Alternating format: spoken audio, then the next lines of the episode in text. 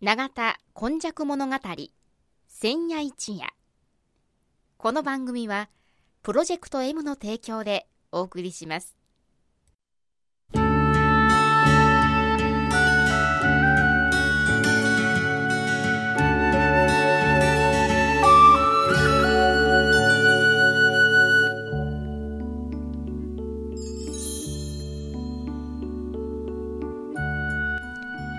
神戸は港があることで多様性のある町となりました。しかしその港というのは神戸港だけを指しているのではありません。山から海へと注ぎ込む川のある地域には素晴らしい砂間が広がり、海の流れと川の流れに相まったこの長田地域一帯も神代の昔から自然の生んだ港がたくさん点在していました。そして港は海外からの素晴らしい知恵や文化をその往来する人々と共に受け入れる場となり、豊かな暮らしを生み出していったのです。つまり自然が生み出した小さな港が瀬戸内海を望む長田地域にはあちこちにあり、長い長い時代を超えた昔から大陸や朝鮮半島の人々との交流を紡いできたのです。そして海外のみならず奈良の都や京の都の人々が大陸へ朝鮮半島へと往来するその一休みの場として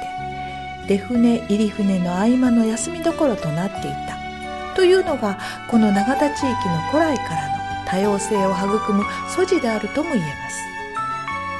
この番組長田今昔物語千夜一夜、これはこの地域を育んできたこれらの多様な人々の往来と、そしてここが住みよいということで定住してきた人々の培ってきた様々を一人一人の視点で読み解き解析し、長田の多様性、これがこれからの時代の大きな力になるというこの地の歴史を掘り起こしながら未来予想図を皆様にお届けするという番組です。毎週土曜日の夜のしちじじゅうごふんからのじゅうごふんかん、せんきゅうひゃくきゅうじゅうごねんの阪神・淡路大震災から生まれたこの エフエム ワイワイ、 日本で最初の災害復興ラジ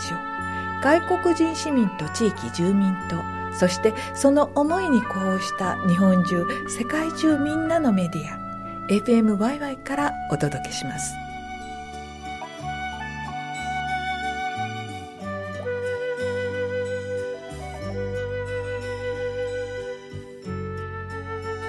今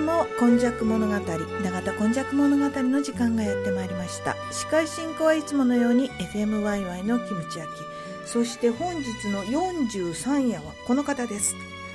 須磨で生まれ須磨で育ちはちじゅうすうねん、井上勇です。よろしくお願いします。お願いいたします。井上さん、本日はどんなお話でしょうか？あの今回はですね、あのさんじゅうさんわであの隠れた偉人浜田徳三郎という話をさせていただきましてですね、 あ, あ, あ, あ, されましたね、はい、あのその時はですね、あの神戸開港ひゃくごじゅうねんにちなみましてですね、いろいろお話をさせていただいたんですが、ええ、その浜田徳三郎のですね、文化と美術についてああのお話を少しさせていただきたいと思います。まあ、あのそういうね、さまざまなこう起業される方々の中で文化と、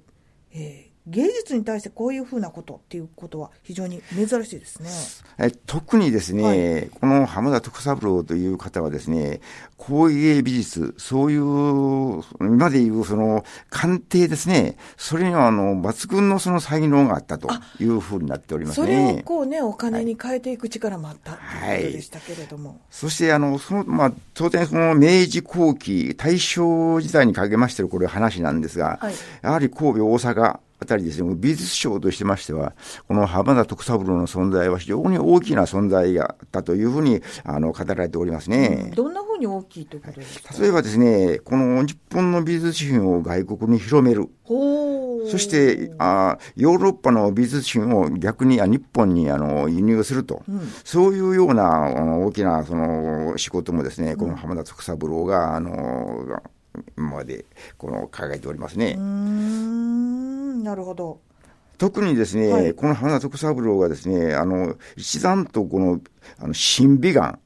というのを発揮されたのはですね、ええ、あの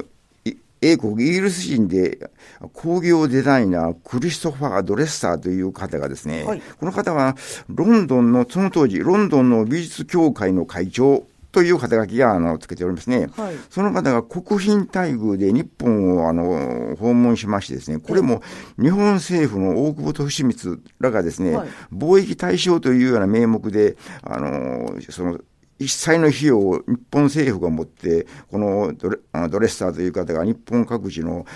工業美術を視察に来たんですね。えこれはあの国賓国の招きで、うんはい、っていうことなんですが、やっぱりその美術工芸品っていうものは、はいそのえー、自分の国の力とかあるいは貿易に対して大きな力があるということですか、はい、そうですね。やはり貿易の中心ということもその辺は、まあ、あのまたあの明治政府の新しい政策ですので、うん、そこらもあの日本政府はですね非常にあの力を得たんじゃないだろうかというように思いますね。そしてこれもですね、まあ、浜田はもちろん日本の美術工芸品にはあのその非常にあのその才覚があるんですけども、このドレッサーの日本の滞在中にですね、ええ、あの自分自費であの全て同行しております。ほ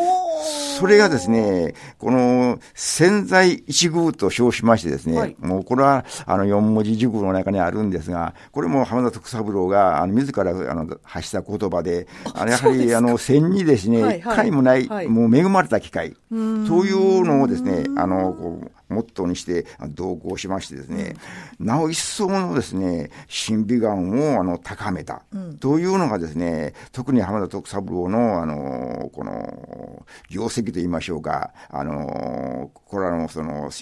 審美眼の、まあ、本当にあの優れた才能があったんじゃなかろうかというふうに思いますね。でもあの同行してただただそのドレッサー氏の、えーまあ、評価することを聞くだけではなくて、うん、自分自身がこれはと思うようなことも述べたんではないでしょうかね。そうですね。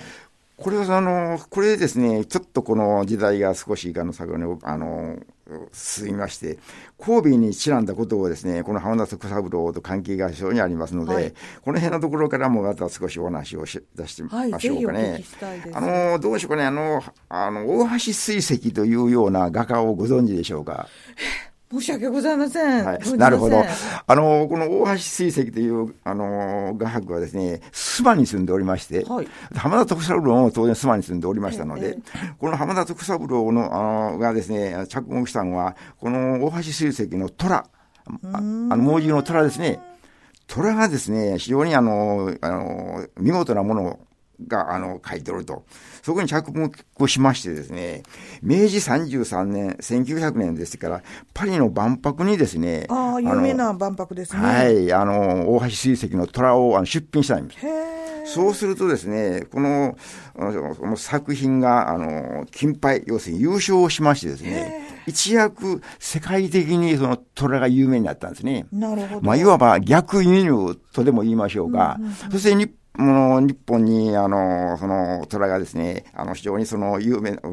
になりまして、あのこの大橋水石はですね横山大観あのとかですねそういうあの有名な画家とですね画伯とあの肩を並べるというふうになりまして、それもですね浜田徳三郎のあのこの審美眼、はい、逆輸入で日本ではあまりあの知られてなかったのが、うん、万博で優勝したというところからですね一躍世界的な有名なその虎の絵がですね世界に広まったというような話もありますね。これあの、えーまあ、現代の日本におきましても美術の世界で海外で評価を受けると、うんはい、日本での評価が高くなるという そ, そうですね。現在もあんまり変わらんじゃないでしょうかね。変わりませんね。そういったところがございますね、えー、そこでですねこの浜田徳三郎がこの大橋水石のですね講演会というのも、はい、あの立ち上げております、はい、ということはあの大橋水石のやっぱり生活安定という意味もあってたのでしょうか、うんうんうん、これはですね浜田徳三郎 の, あの著書に千里一層というその本がありまして、はい、この千里一層によりますとですねこのその中にその交渉会という講演会を作ったんですね。難しい字ですね。こ, えー、この交渉会というのはですね、はい、ちょっと表現がちょっとしにくいんですけども、はい、このこのくじ編にこのこのなんというんですかね、そういう章っていう字でしょうかね。そうですね。そあのそういう会を作りましてですね、はい、この会が浜田徳三郎が一応呼びかけまして、ええ、神戸のそのこの有名な方、はい、方々のねじゅうごにんの名前をね、はい、あの取られておりますね。例えばですね、滝川弁蔵とかですね、はい、その他あのもう有名なその財界人をですね、呼びかけてこの交渉会講演会を作り上げております。その中にですね、これもまたよん文字熟語に出るんですが、神髄舎利、もうこの上にもないようなこのものというような意味らしいんですが、はい、あのこういうその会を作ってですね、やはりこのお箸水石をですね、非常にあの盛り上げてといいますか、あの講演しております。そしてこの大橋水石という画家がですね、虎を一通りあのもう有名になったので、ええ、この襖様式といいまして、はい、その後虎じゃなくあの小さな動物ウサギとかですね、その他、まあ、あの鯉とかですね、そういうあの絵をですねたくさん描きましてですね、うん、あの一般にあの発売しまして、あの割合にその大橋水石のその屏風とかですね軸は非常にあのたくさん出ておりますね。大橋水石さんっていうのはあの大橋は大きな橋ですけれども、はい、水石は緑の一種という、そうですね、はい、これはあの豪とされてた、はいはい、そうですね。でこの方はもともと岐阜県の大垣市の方で、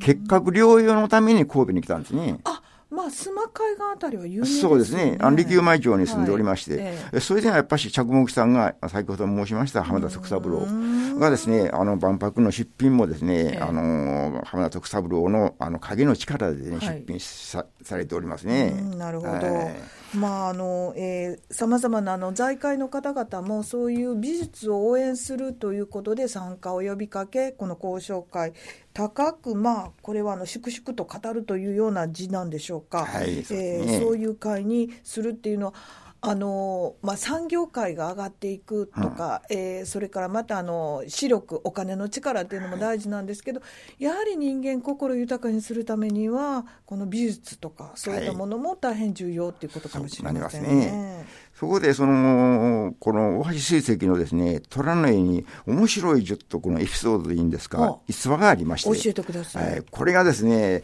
あの生田神社にあの、はい、奉納されてるんですね。え、見たことないんですけど、はい、あのこれがですねじゅうにねんにいっかい、虎年にあの必ずあの生田会館に出品されてるんです。そうですか。これがですね、はい、まあ、ことに面白いその話がありまして、うんうん、これはあのまあ資産会のですねあの名誉会長でありますあのこのあの加藤、今は名誉あの宮司となっておりますが、うん、そのあの加藤先生にあのお伺いしたんですが、この元々の持ち主は三宮界隈のあの工業主と言いますか、実業家が持っていたそうです。はあ、その屏風を出しますとですね、その実業家の方があの自分の家でその屏風を出しますと、夜になると虎がうろうろしてかなわんと。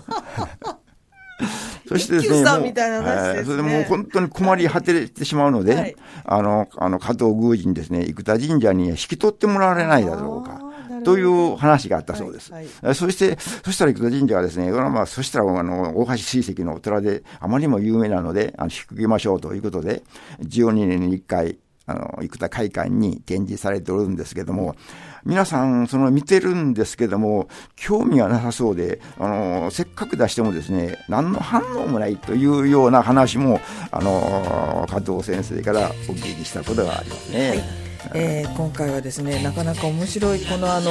神戸の中の文化の話もお聞きいたしました。そしてまた皆様生田神社虎年にはぜひ水石さんの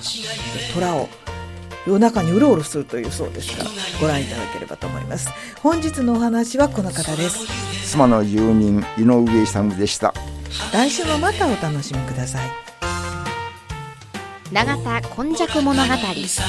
千夜一夜、この番組はプロジェクト エム の提供でお送りしました。テクテクブラブラ